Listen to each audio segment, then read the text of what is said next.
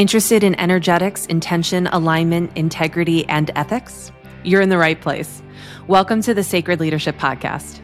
This space is for you to gain inspiration, wisdom, and knowledge from exceptional leaders to support you in your leadership journey. I'm your host, Amber Gordon, trained therapist and intention and alignment coach, here to ask all the deep questions to get the raw truths. Settle in, take a breath, set your intention for what you're open to receiving from this episode because it is time to drop in. Welcome back to the Sacred Leadership Podcast. Today, I have an extra special guest because this is somebody who has helped me in my personal life. Teresa Barnea has been seeing and communicating with spirits since she was a child. However, she was not in touch with acknowledging and using her gift until she recently reconnected with her mediumship abilities as an adult. Teresa utilizes her gift to offer healing through individual sessions and group readings, as well as energy cleansing sessions. She can connect you with past loved ones, animals, deities, guides, and ascended spirits. These powerful beings provide you with affirmation, compassion, guidance, and a sense of peace. As I said, I personally connected with Teresa after my dad passed away suddenly a little over a year ago. I have learned a lot from following her on social media and also hearing her speak at last year's Selfish Philly conference put on by the Wellness Collective. Teresa has a lot to share with us on the topic of both answering the call to live your truth, as well as being a leader to herself and others in both personal and professional settings. So, Teresa, I obviously know a bit about your story because I've been in connection with you for quite some time. But for the people just getting to know you, can you share a little bit about where things started for you, where things started to shift, and how that landed you to where you're at? Yes, I would love to. Um, so, as you mentioned, when I was a child, I saw spirit. I could hear them. Um, and it really scared me a lot because uh, I didn't really know what to do with it. And um, my family was always very accepting of it. My mom always encouraged it, which was really nice because I know there are a lot of people out there that don't have that um, and get labeled a lot of different things like potentially schizophrenic or manic. Um, so I feel very grateful that I had the opportunity to explore that, but I was, I didn't really know what to do with it in sort of the parameters of the world that I lived in. So it was one of those things that I just kind of shelved and, you know, some people knew about it, some people didn't know about it. And, um, kind of continued my life as most people do, you know, go to college, I went to grad school, um, built started building a career, having kids, um, and um, 2020 was a pivotal year for me. I think, like for most people, right? Mm, mm-hmm. Um, I it was a huge point in time where I really reframed a lot of my life, and I'm very very close to my family not distance wise, I wasn't, but um, very close to my family in activities, spending vacations together, visiting all the time. And 2020 was really difficult because I didn't have the opportunity to be with family. And that really was very difficult for me. And I think, like a lot of most people, I experienced extreme anxiety, depression, um, a lot of different things. And it really put in perspective what was important and for me being close to family and spending time with with my family and those that i love the most besides my kids and my husband um, you know my extended family was really important. And i just thought to myself what am i doing? You know i live 400 miles away from everyone that i'm closest to um, outside of my immediate family. And it could all be gone in a heartbeat. You know, I think that was sort of the realization with COVID in 2020 is like, it could be gone in a heartbeat. And what am I doing wasting my time? I've been talking about moving, you know, and I sort of like reestablishing our family in another place. And it was like 20, then 2021, we were just turned a corner. And I told my husband, I said, I can't do this anymore. We, I need to be closer to family. It's been too hard. Um, and we made the decision to um, sell our house in early 2021 and move closer to family. So I moved from Northern California to Southern California with my family. And in the process of that, of selling our house and living in an apartment, we lived in many places until we landed at our final house. So that was really fun um, with sarcasm. Um, I sort of had like this just general awakening. And I, um, in March of 2021, February and March, I experienced extreme anxiety to the point that um, I started taking anxiety medication, which I'm still on. I'm, I'm a fan of anxiety medication for anybody out there. I think it, it for, you know, for the right people, it works really well. Uh, I had, was having panic attacks. I was feeling extremely overwhelmed. Um, and I just didn't know where it was coming from. And then we decided to sell our house. So I started medication and really started to dive into a lot about where this is coming from. Um, and during that whole process, I uh, discovered TikTok in 2021. So maybe a little bit late to the game, but um, I also it was 2020 set- for me. I don't think okay. I would have with quarantine. Yeah, without- I admittedly have to set some pretty strict boundaries for myself around TikTok because um, I love like the 30 seconds everything changes. No, anyways, I know. I'm with you. I actually yes. I get I get while I drink my coffee in the morning and then we're done. And yes. I hate drinking cold coffee, so that actually like limits You're only allowed to do it then. Yep. I love it. Um, and as on TikTok, I found someone named Danielle Massey, who is the founder of Selfish Philly Conference, which Amber mentioned earlier. And um, just by happenstance, found her, and I did a past life regression with her. And during that session, I was absolutely blown away about the things that I saw and felt. And she offered a course called Create Your Light Academy, which is about diving into your shadow and past lives and um, really healing a lot of um, either present or past life trauma. And that was absolutely eye opening for me. Within the first session, I was absolutely blown away. Um, it's small group setting meditation. And I was absolutely blown away about the things that I could see within my shadow and that I didn't know were there and my gifts of mediumship just turned on. And I jokingly say it was like I flipped a light switch and it didn't have a dimmer. Uh, so the hard part is when you turn on your mediumship and dead people start talking to you, if you don't have a dimmer switch, it can be extremely overwhelming. Um, so I learned a lot about boundary setting, but that's really where it started for me. And I realized that this was a calling for me and a passion for me. I've had extreme support from my family. Like I cannot say enough how powerful it is to have support from your significant other. My husband has been amazing in this. I actually like, I met your husband. Yes, you did. She was like literally your number one fan watching face while you were speaking. I was like, hashtag oh. yes, he's been amazing through all of this, which I know can scare some people when you're like, "Hey, by the way, my life calling is to talk to dead people." Um, he has been so power- so wonderful through this, So my kids have been incredibly um, supportive. My kids are also very gifted themselves, so it's been really nice to encourage them to explore those gifts, teach them how to boundary set. I also come from a lineage of very spiritual, powerful women who are mediums themselves, so I've had a ton of family support in this, and no shame, no guilt, um, nothing I'm I'm Catholic. My kids go to Catholic school, but I've really found a way that makes sense. You know, whether in my head, how you can call it, you rationalize or whatever, what makes sense with embracing uh, my faith as as well as my mediumship abilities. And with that, just kind of open the doors.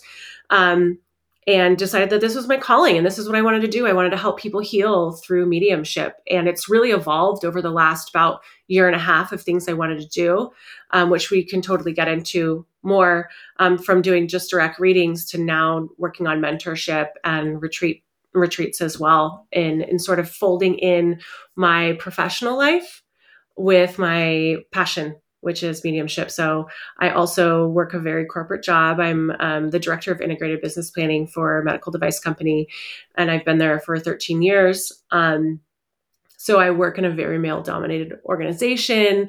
Um, there's a lot of masculine energy. And so I'm learning how to sort of play in both sandboxes and the combination of that and, and realizing how powerful it is to bring intuition into the traditional workspace. And that's really sort of my objective now moving forward is how how I transition intuition, whether it be mediumship or Reiki or psychotherapy, into uh, the traditional workplace and help people elevate and heal from there. Mm-hmm. Yeah. And it's actually when I asked you if you wanted to be a guest on the podcast, I had no idea how incredibly aligned this conversation was for this platform specifically. Yeah. Um, because a lot of what we're here to talk about is how to bring that ethical, integrated, aligned, integrous piece into whatever work it is that you're doing. And it doesn't matter if you're in a corporate setting, if you are a stay at home parent, it absolutely doesn't matter. You can have intention and leadership in all aspects of life. And I think a yeah. lot of that comes from being able to, first of all, know yourself and know yourself really well and take ownership. And then also to be able to have balanced energies. And you did kind of touch a little bit on that in terms of, you know, a lot of times we see maybe like spirituality and intuition as a little bit more of a feminine energy. And again, we're talking about this in terms of energy signatures, not in terms of gender roles at all. Um, and then we see more like, you know, business structure, like, you know, money, like all those kind of things as more like masculine energies. Mm-hmm. And when we're kind of over on one side versus the other side and things aren't very balanced and they're very off balance, that's oftentimes when people do find themselves living in a space that doesn't feel very good. So, what has bringing that balance into your life look like? Yeah, and I completely agree that these things should not be binary. Um, you know, they should you should they should be connected and really bringing some of that as you said like masculine and feminine energy together regardless of gender or sex um, bringing that energy together so for me i've always um, considered myself to be a great leader of people and i'm very in tune with my team um, and i just chalked it up to being a really good listener and mm. I realized as I've sort of progressed in my mediumship, I was actually reading people. I was giving them a mediumship reading without realizing it and was able to really tap into the things that they needed or how they were feeling without even knowing.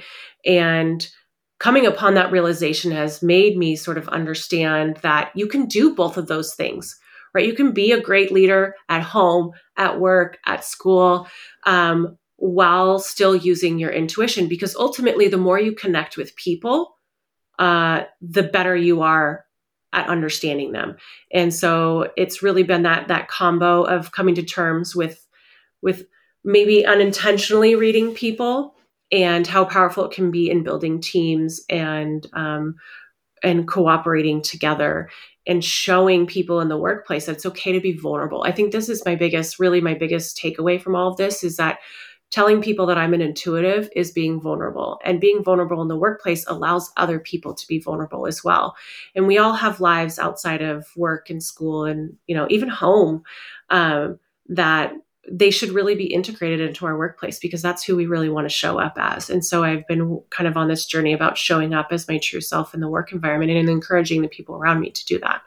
Mm-hmm. And I really feel like that is true leadership because the people who are listening to this are going to hear me say time and time again that one of my primary definitions of leadership is somebody who is willing to go first, um, is a big mm-hmm. piece of it.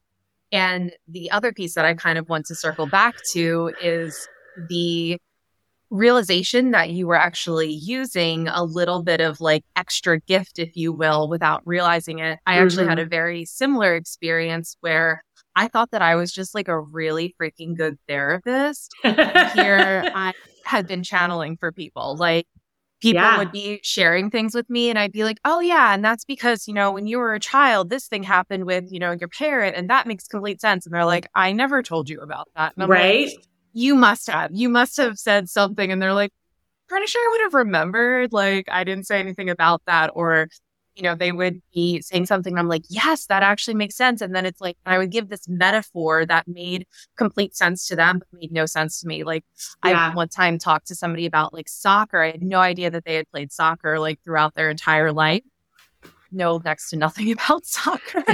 um, and I was like, yeah, it's like in soccer when blah, blah, blah. And they're like, oh my gosh, like that really helped that like click for me. And I'm like, what the heck? And now I realize it's spirit talking to me yes. metaphor in a way that somebody yes. else is going to get the message in a way that's going to make sense for them. So for the longest time, I like my ego was like very happy with this. I was like, I am just so good at being a therapist. I can like basically predict people's futures pretty much.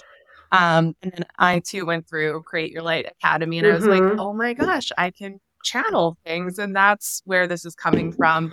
Um, so now I'm a lot more active about it. And I think it's really interesting that you shared that piece of it because I'm sure that there's a lot of people that are going to listen to this that are like, oh my gosh, like maybe I have a gift. Maybe there's something else going on here because even if it's not necessarily this type of gift where you have the ability yeah. to channel or you're a medium or something like that, we kind of pick up gifts throughout our life. Even somebody who grows up in a home where their parents might be a little unstable and unpredictable, they're going to be really good at reading people because yeah. they have to learn how to do that. We all kind of bring these extra special gifts into our relationship. And in being able to be transparent about those gifts, we can create better relationships with other people. And I think yeah. that goes back to the point of being open and honest and vulnerable and creating that psychological and emotional safety because traditionally it was like work home as like how you showed up as a worker was how you showed up as a worker and what was whatever yeah. was going on in your life outside of that like was not welcome in the workplace but especially with so many of us working from home so many of us kind of working 24 7 for better or for worse yeah um everything's kind of uh you know in social media too like things are pretty mishmashed together so on the topic of creating that psychological and emotional safety in the workspace what unique approaches do you have to offer I am a, an open book. So I really tell people all about myself. And I'll caveat this I haven't told everybody at work that I'm a medium. So that is that is part of my journey I am also on. Some people know, but not everybody. So that's part of my journey I'm also on. Um, I try to just be really open and vulnerable. And I've always shared my own stories or my own history as a way to connect um, with people. And I think it's just asking a lot of questions and being really open when you ask those questions, it's okay to ask somebody, oh, well, you know, how was your weekend? Did anything happen? Or I saw that you're a little bit down today. Uh, is everything okay? Is there anything you want to talk about? And for people that aren't comfortable having those conversations, it's probably because other people don't have those conversations with them, right? That wasn't really accepted. So, my goal is to really accept in the workplace those types of conversations. Um, and it starts with leading first. So I think uh, really sharing, uh, starting by opening and sharing about yourself allows people to become open as well.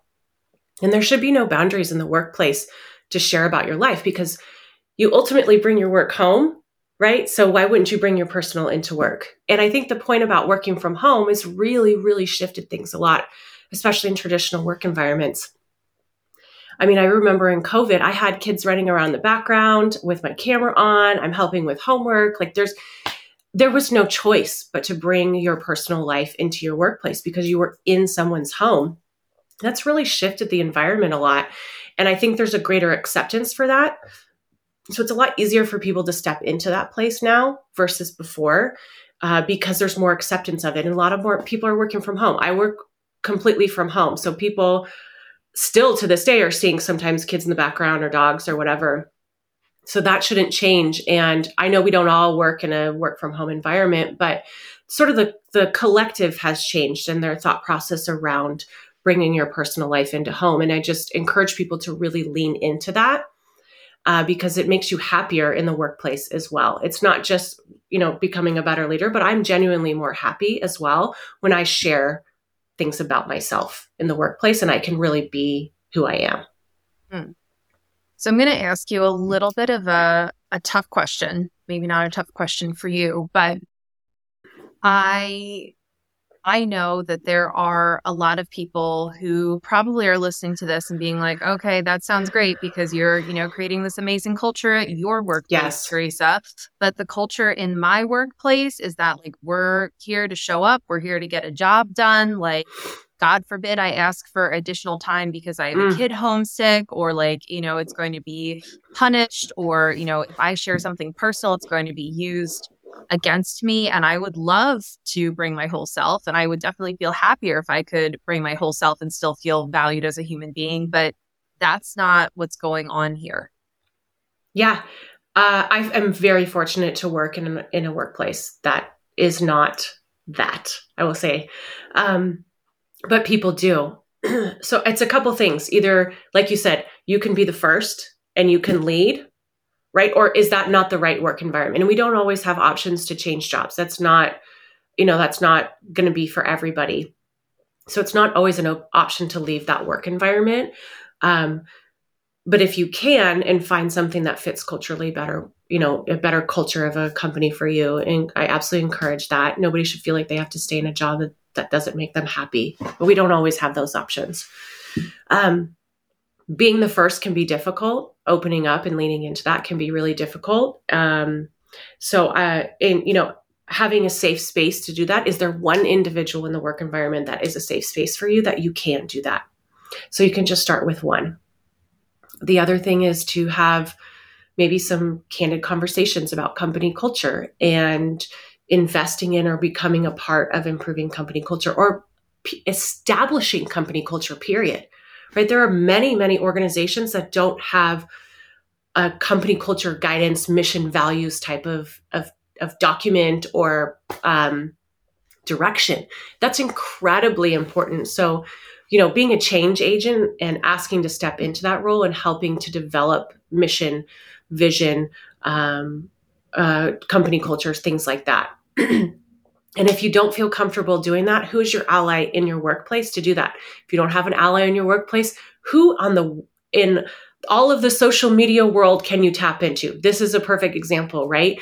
There are people that would be willing to have conversations um, either like mentorship or just side conversations coaching etc that can really help. But there's a ton of information available on shifting this in the workplace for free available. Tiktok is a huge resource. I find all kinds of great work stuff on tiktok. So it's an amazing resource. Instagram facebook um, but you're not alone in doing this. I think that's the biggest the biggest part is that a lot of people want to shift and be in that place where it's healthy and they can have those conversations. And my and like I'm going to go back to finding that ally. You know, it's not the person that you talk crap with about your boss, right? That's that's not that's a separate thing. Um, finding an ally in within your organization that also wants to make that shift, so you don't feel like you have to do it by yourself. And I can guarantee you, there's one other person there may not be somebody you expect or somebody that you've maybe conversed with regularly, but there's somebody else there that also wants to make that shift. And we have to start somewhere. Mm-hmm. So if you can't leave the organization, how do you fix the organization and feel empowered to do that? Mm-hmm. Yeah. And what I what I really go back to too is when I put like my business hat on, leaders want to know the bottom line. Right? So if you talk to a leader about how creating a mission vision company culture is going to increase the your profit, your profitability and your bottom line, mm-hmm. that's a conversation they're willing to listen to. Mm-hmm. And you don't have to have examples from your workplace. Go to the internet. It all exists. Everything exists about diverse workplaces, engaged employees. Gallup is a great, we partner a lot with Gallup at the organization I'm at. Gallup is an incredibly effective uh, tool that you can use, and it's all free. All the data is free. Um, so if you come forward with data talking about how being vulnerable and creating that culture in the workplace actually benefits the bottom line, the conversation shifts. Mm-hmm. Yeah, because nothing changes if nothing changes. Right. And sometimes, you know, you are going to have to be the person if you feel strongly enough about something to lead simply by going first and doing what it is within your scope to be able to do. And preparing to do that, I think that, you know, I've definitely been a disruptor many, many, mm. many times mm-hmm. in my life.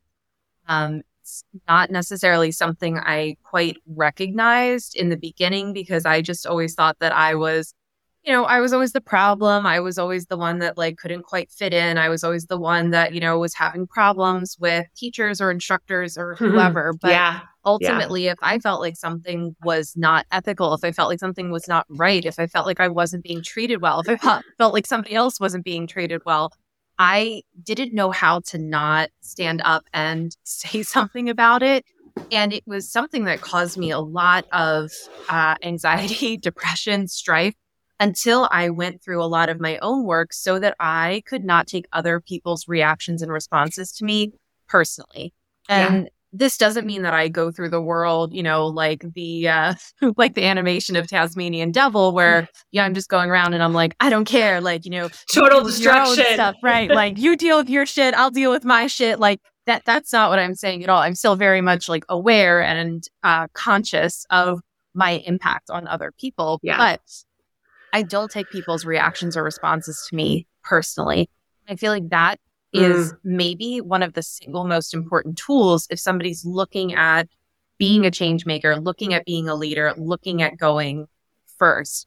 And so in your own journey, what has helped you to be able to have a little bit more of a conversation with your ego, be able to not take things as personally, to be able yeah. to um, maybe transmute some uncomfortable emotions when they come up and walk through this journey because it's not easy. Yeah. I also am very similar to that sort of, sort of stirring the pot on a lot of things. If something didn't make sense to me, I was going to call it out. I was going to try to change it. Um, and I, I, I burned to bridges. I am not going to say that I haven't. I've absolutely burned bridges doing that sort of thing, standing up for what was right, what was what was ethical, what was best for the business and the people. I absolutely burned bridges. But I had an ally. Right? At the end of the day, I had someone who was going to have my back, and that was the most important thing. And um, always had someone to lean back to that was going to support me or have my back through part of this. And I used to, I really did used to take things very personally. Um, and then I started just really understanding the concept that of assuming good intent. Mm-hmm. If I just always step forward and say, I'm going to assume good intent by this individual or this function, that they're not here trying to hurt someone or do something unethical. What they think they're doing is best for the business. So I'm going to assume they're just trying to do what's best for the business, not realizing that it's harming other people, myself, or the ethics of the organization. And I think that's really when I've been, I was able to kind of step back and you can call it compartmentalizing, you know, that sort of thing. That it's not the individual and the individual's um, anger towards me. It's that they really are trying to do what's best for the business, just as I am. And we're getting there in with two different in two different means. Um, and so trying to understand that and maybe stepping into somebody else's perspective has been really important and then i'll tell you really stepping into my soul purpose and you don't find your soul purpose on like overnight okay so i'm not going to sugarcoat it that it's like really easy to do. I am 41 years old and it took me almost 40 years to finally feel like i knew what i was doing with my life which is funny because i'm like well i wasted all this time. Um, but all in divine timing as i like to say. So I think becoming really comfortable with myself, knowing myself really well, being true to myself, accepting things about myself that maybe I didn't like or that didn't sort of fit in with what society was telling me was appropriate because, you know, being a very um, outspoken woman in a workplace is also very challenging and just being comfortable with that. So I think the, you know, the, first, it's assuming good intent uh, and that it's not personal, that each of us are just trying to do that. And then just really becoming comfortable with myself and who I am. And maybe that's the journey of like turning 40. I hear a lot of women say that in their 40s, just like no F's given sort of thing. I don't know if we we can we, say that. We can. We can. Okay. We have an explicit rating because I Great. I have a mouth like a sailor, and uh, yes, we were, it was going to be too hard to edit. So me too. And uh, definitely comes through in the work environment, right? Everybody knows I'm the girl that dropped the F bombs. I don't do it in large meetings, but I do do it individually. Um, so you just really authentically express. Yes. Yes. Stepping in my forward in my authentic self. So I think that's, that's just part of it is, um, no longer, you know, feeling like somebody was doing something as a personal attack attack is just really understanding that they think they're doing what's best for them and what's best for the business and trying to understand that because they disagree with me i disagree with them um, but i've never wavered in my feelings of ethics never ever wavered and it has cost me relationships it has cost me jobs but that's okay because i wasn't meant to be there in the first place um, mm. yeah. yeah and so one thing I know from working with you as a mediumship client um, is that you kind of have that validation to know that the way that we feel, see, experience things as human beings changes a lot when we yes. shed the whole body and so I'm curious if that has any impact on how hard or easy it is for you to assume good intent. Mm, yeah, yeah. Uh, yeah. So part of being a medium is that I see a lot of things, right? Um, so I, sometimes I'll put on my boundaries and and not, you know, channel or read into someone. Sometimes I just can't help it, and I know that maybe that person isn't doing things correctly and that and it's an opportunity or ethically as i would like to do it it's an opportunity to step away from that person um, and say my piece and sort of let's I, I, really like let the chips fall as they will and, and kind of step away from that um, but not everybody has the opportunity to do that, right? We all have gifts. I say I will say this over and over. We all have gifts and our gifts are different, but everyone has a gift. And if you are questioning it, you have a gift. Um, it's just different for everybody. And I think sort of shedding that that sort of like physical body piece and stepping into the soul body piece was hard because not only did I go through this soul shift, I went I actually went through a physical body shift. Physical body shift. Um, I developed an autoimmune disease after, well, I probably had one, but diagnosed with an autoimmune disease. Um, started going into perimenopause. So, hey, everybody, super fun. I take hormones um, and gained 60 pounds in the course of a year. So I stepped into this place where I felt really comfortable with myself, with myself, simultaneously destroying everything I knew about myself. Um, and that's a real mind fuck, real mind fuck. Um, and it was almost like this thing where I was like, I just have to go through this process, right? I have to go through this, um, this physical process. Now that I've stepped into this mental place and this soul place, I have to go through this physical process and change. And it question it made me question a lot of things and it's it's similar in the workplace right like if you're starting to shift your mentality you're probably not going to be associating with other people that's a physical shift right you're distancing yourself potentially distancing yourself from people and that's a shift and people are going to ask questions and why what's going on we don't hang out anymore that sort of thing that's okay accepting that about yourself and setting those boundaries and shifting that's okay and it is really, really hard to do that. And I'll tell you, it's really hard for me to accept myself at 60 pounds heavier.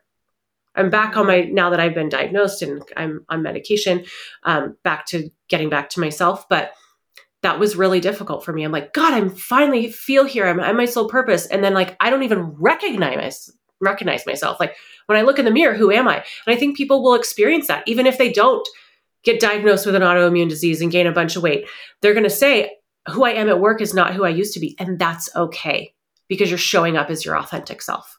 Mm, hmm Yeah.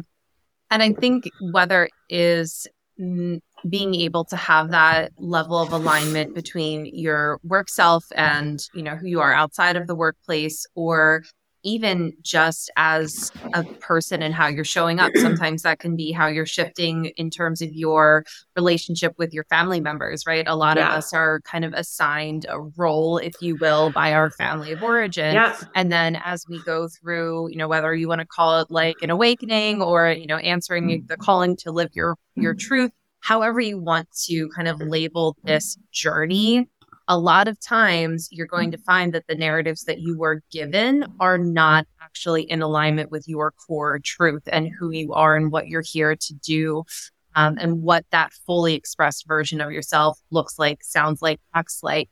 And that's where we come up against one of our fears as human beings, which is rejection, right? Like we yes. reject rejection, we hate abandonment. That triggers like all sorts of oh. very visceral things in us because we want to be accepted. We want to be taken care of. We don't want to be left out in the cold to starve, right? Because that's literally what right. our body thinks is going to happen if, gosh, you know, we're we're rejected by whoever, whatever.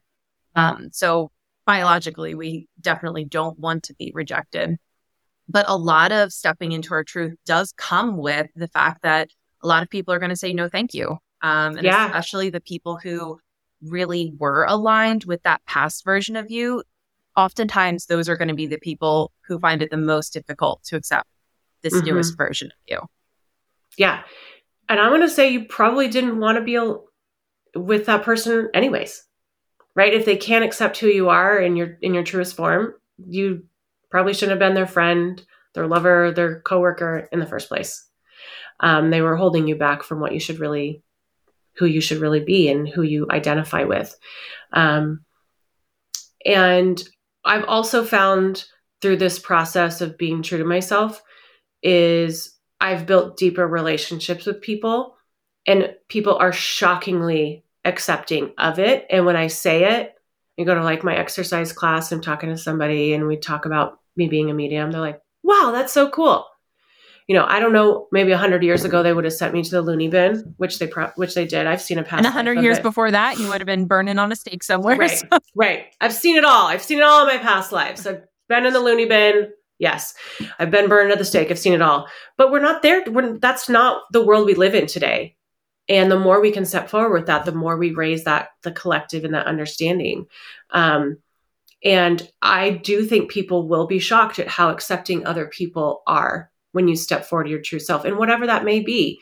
If you um, all the, are scared to be transgender in the workplace, what if you did it? What would happen?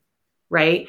Um, obviously, safety is an important thing. You want to feel that your your physical safety is an important thing, something like that. But I think people would be surprised at how accepting people are because a piece of them is also there, mm. right? They also see that in themselves and they want to have that sort of freedom as well. Mm. Yeah, and that's where another piece of being a leader, in my opinion, is being a permission giver, right?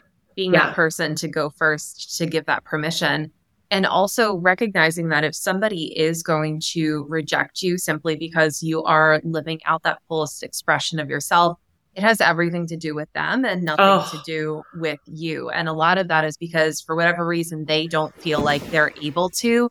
And they're yes. resentful of the fact that you're doing something that they themselves wish that they mm-hmm. could do. Um, and again, that goes back to doing the work to be able to not take on other people's reactions or responses to you in any type of personal way as long as you are you know being in integrity you know that you have you know good intentions um, your intentions are not to harm anyone if someone else is receiving that in a way that they're rejecting you or they want to abandon you or they're trying to make you feel bad for something you know you're not doing to cause any type of distress to another person yeah. um, then that's where you kind of have to ground in your truth and let those people go because they're in a narrative that isn't congruent with where you're at and where you're going. Yep, a hundred percent. And if it triggers them, that's not your fault. Right? Go to therapy. Like I, I yell this a lot in the car. Actually, I'm like, go to therapy. Um, it's not your fault. If something sure you don't live in them. Philly, that sounds like something something Philly drivers. Yeah. Uh, well, California drivers are are known mm. for not being great drivers either. Um, yeah, it's not your responsibility if somebody else is triggered by something or if that upsets them. It's not your responsibility, right? They have their own childhood, adult trauma, shadow, unconscious bias. They have all these other things that they're dealing with that are, that are no part of you. Um, so we should never take on their their triggers. That's on them to fix. We're all fixing our own stuff. Everybody else should be accountable to that too. Mm-hmm. So you know, in the fact that you have been practicing, you know, your gift and utilizing your gift fairly, you know, recently. Like we're like yeah, less, yeah. way less than five years at this point. Oh yeah. What have been some of the lessons that you have learned in your time communicating with spirits that don't have bodies or however you want to kind of denote that type of energy signature?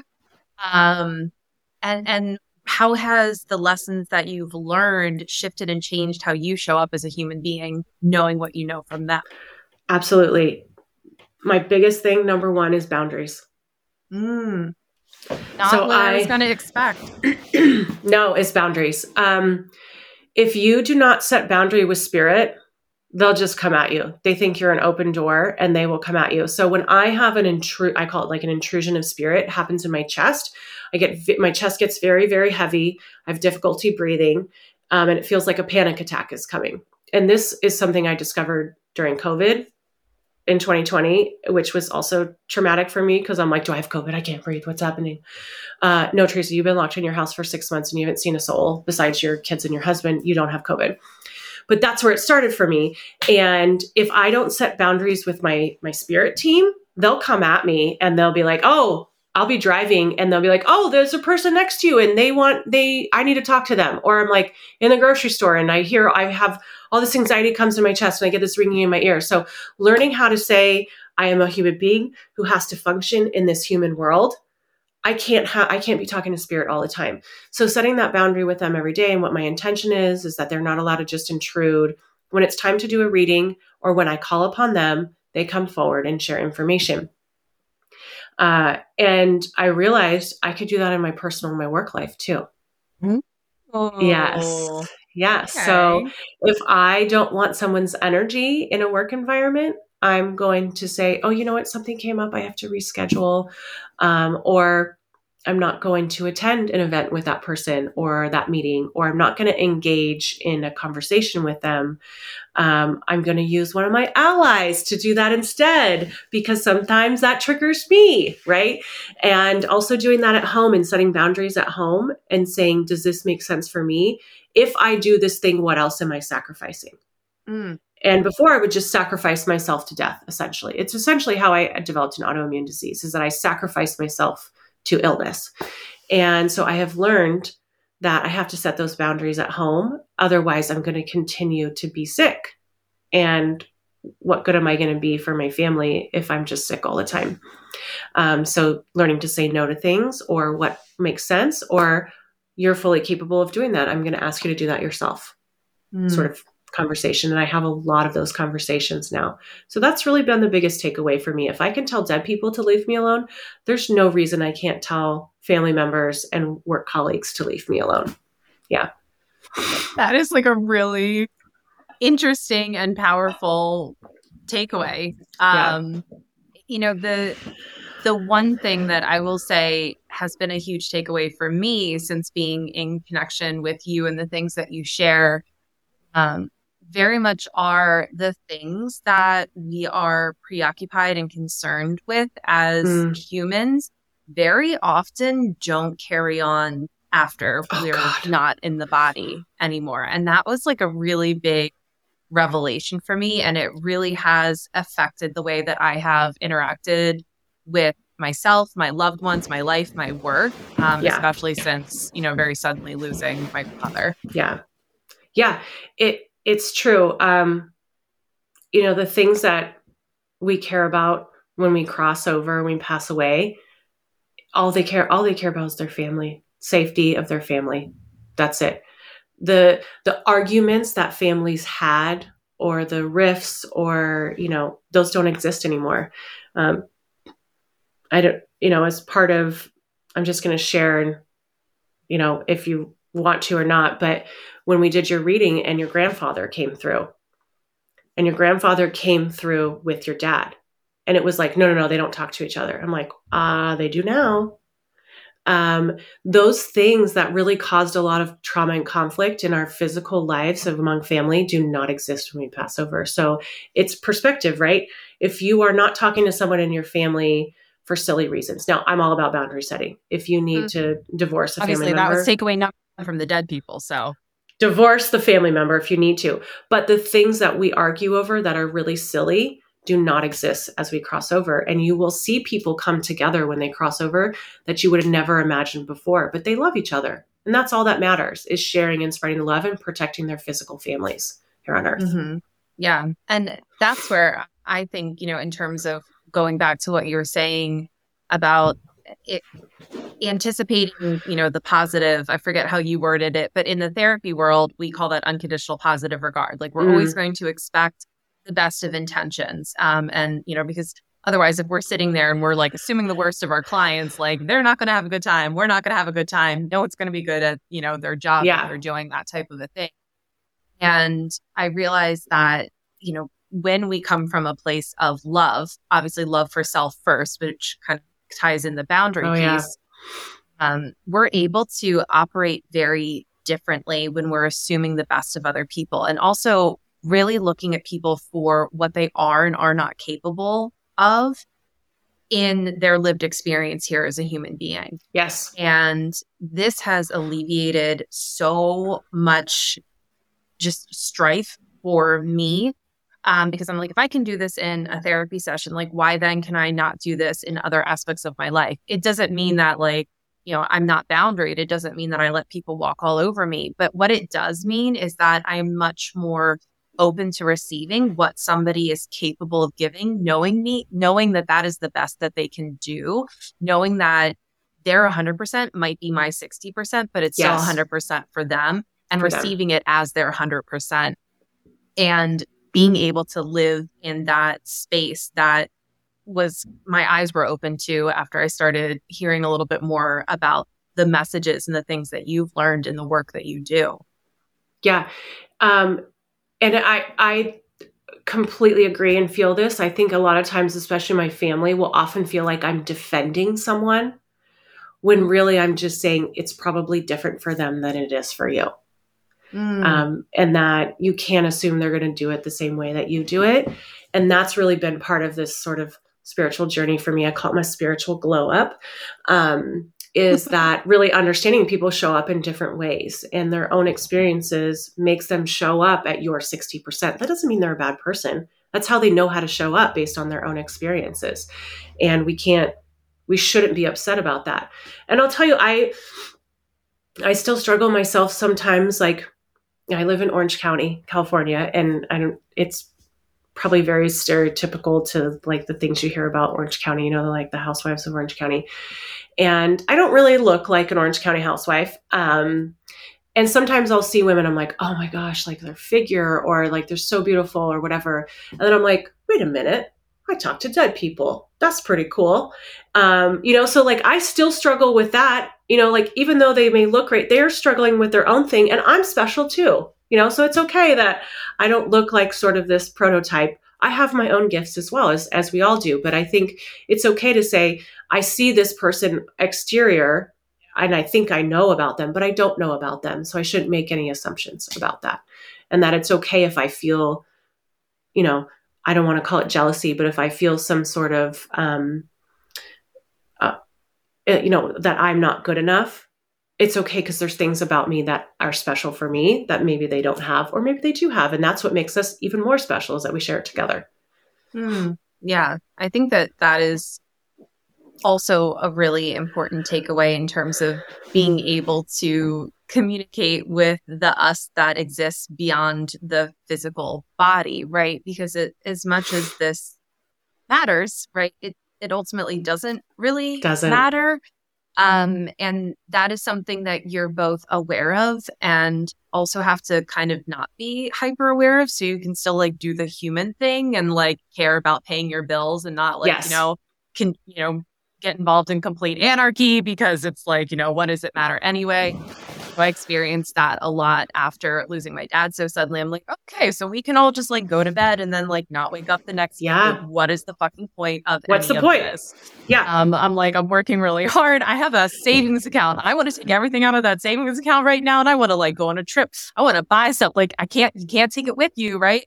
Um, so it's very interesting because there's so many pieces of this that I find you you do well in terms of balancing things out because I don't find you to be like it's not like when I talk to you I'm like oh yeah Trace is definitely one of those mediums you know? Like you're not showing yeah. up and you're like Amber I have to consult my crystals before I can interact with your energy. Yeah. I'm sorry I can't do this podcast like and, and you know and there is something we said for checking in with energy and stuff like that but you bring a very grounded human piece to what it means to also be in connection with spirit and spirituality. Yeah. And I think that that's important because it's hard to balance both. I I know that like some days I literally feel like I can like see the matrix. Like I can like literally Oh my god.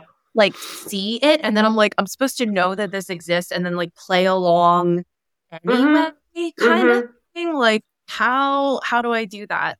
Um and so that's where it's good to have examples, right? Because I feel like a lot of people are afraid to embrace, you know, their gift or afraid to embrace being a little bit more spiritual because they know it's going to create a certain level of discomfort while they're balancing out this whole human experience, but with the knowledge that we are infinite spiritual, energetic mm-hmm. beings, just kind of like having a moment in time.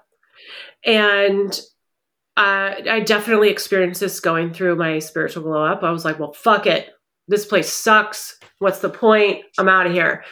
Um, but here's what I think is that collectively as a society, we have made an assumption that Earth as it stands today is what it should be. Mm. And if we don't have our own spiritual glow ups, it's just going to keep doing that thing. Right? I imagine Earth as something far greater than it is today. And if we each step into our soul purpose and become comfortable with ourselves and accept the things about ourselves, Earth looks drastically different.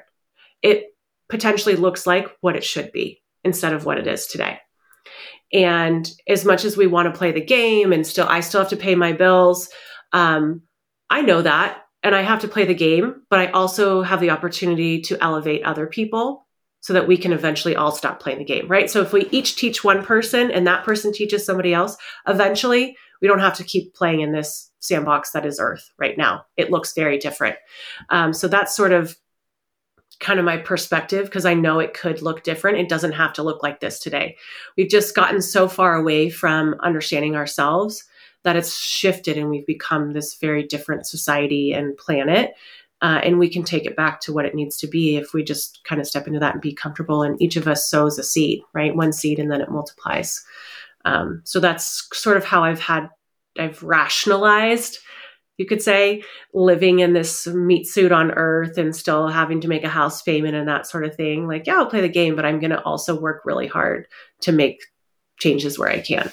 Mm-hmm. Yeah. And that's, you know, to kind of continue with that game analogy, we don't really get to the next level unless like we all get to the next level. And mm-hmm. the best way to do that is through just helping, you know, one other person and yeah, you know, them helping one other person. And I know a lot of people who are very conscious and in tune find it very painful to live here because yeah. they are so sensitive. And so they hyper fixate on all of the parts that are very far away from people who are close to leveling up um, is kind of the best way that I can put that. And when you hyper fixate on it, that's kind of when you end up giving energy to the things that aren't working instead of looking at, you know, again, that unconditional positive regard or believing in the best in people and yeah. placing your energy there so that you're more willing and more likely to offer the healing that is within you to offer. Because to your point, we all have something here to offer each other, even if it's just love. That's it. Yeah. Um, that in and of itself is very, very powerful. And knowing that we can see that and then still do the healing work anyway, still help the people anyway, still have these conversations anyway, um, and know that there's something greater play. And I think that's again to go very very, very back to the beginning of this episode where really comes into the conversation. Yeah. Yeah. And it, it I think there are a lot of people who, um, you know, who don't feel like they can be successful in this world and we ultimately lose them and we lose a lot of people to suicide because of that because they really struggle with that. Um, and it's it's that's difficult but it, there is a place for everyone there is a place for them. And part of me being here is having faith. Like you have you if you're going to come to a reading you have to believe and have faith or assume that i am actually talking to dead people and not scamming you right, right um so there's a piece of faith and i think that there's a there is a way to reconcile your religious faith as well with your uh, sort of uh, non-traditional religious spirituality. Um, and for me i've been able to do that and you can call it again you can rationalize you can say i'm putting in a box or compartmentalizing or whatever but you know uh, my me being catholic and i was always told to pray to saints who performed miracles um, why is that any different than what i'm doing right now you know i'm essentially performing a miracle by talking to somebody who's not there um, and so much of the Catholic religion and Christianity rooted, rooted in paganism, right? And the, a lot of the um, things that we do are very paganistic, and that came from somewhere else, right? So we're just it's it for me. I can say, oh, I understand that, right? I have having a Christmas tree and decorating a Christmas tree is a pagan tradition. Um, the Easter Bunny is a pagan tradition. Um, and so, kind of understanding that. And a part of that is just learning, right so that's part of me understanding as well is like how do how do these things work for me and it's been an education experience as well and knowing that you can fit into this world because it's all we're all it's all connected somehow and for people that feel like they have a really difficult time living in this world i completely get it um, but there is a way to sort of um, you know link those two things together mm-hmm. through history yeah.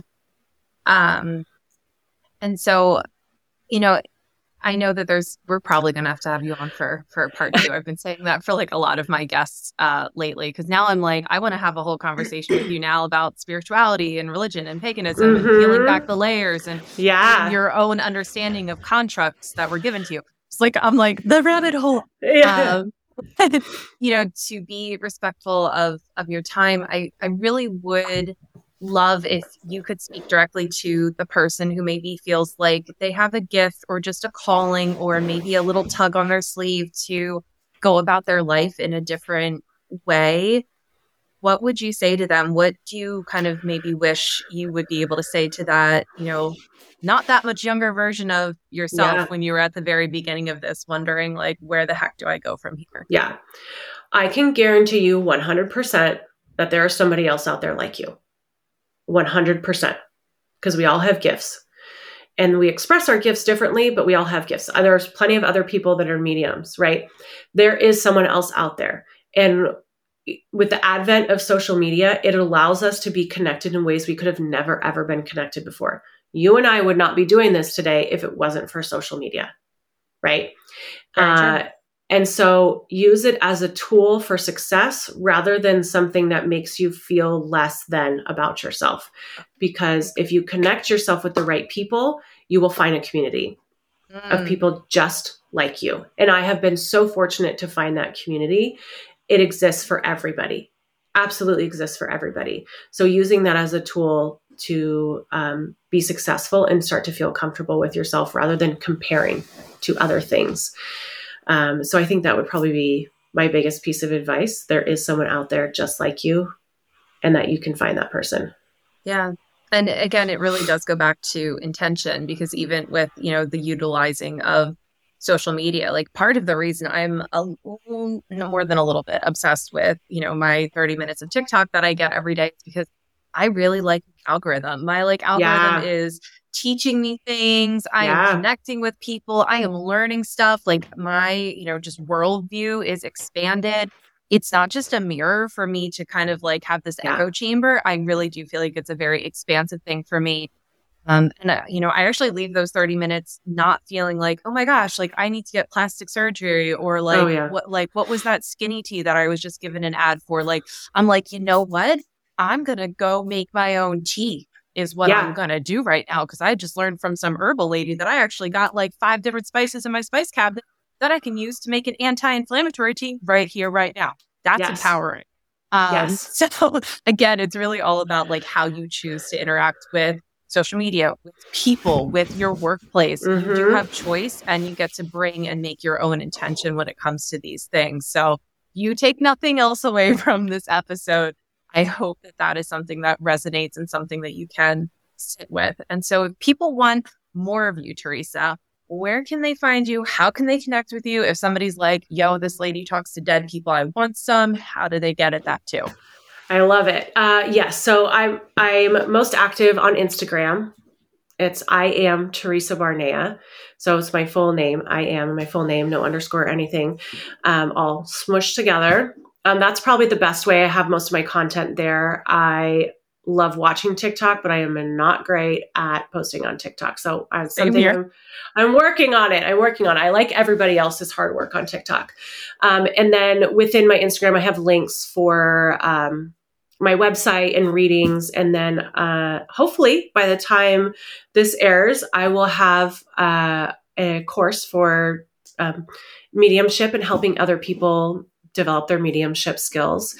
And um, so, if you're interested in working with me, I would definitely suggest going to my website or my Instagram page and checking out all the links. So, um, and then I've got some stuff cooking for next year that I'm going to work on about um, stepping into intuitive business leadership and how you um, practice intuitive leadership and how and sort of like just a, a, retreat type of course to be able to do that for business okay, leaders. Well, you let me know when you're ready to come on and talk about because yeah. I would love to. That sounds very like a very juicy topic.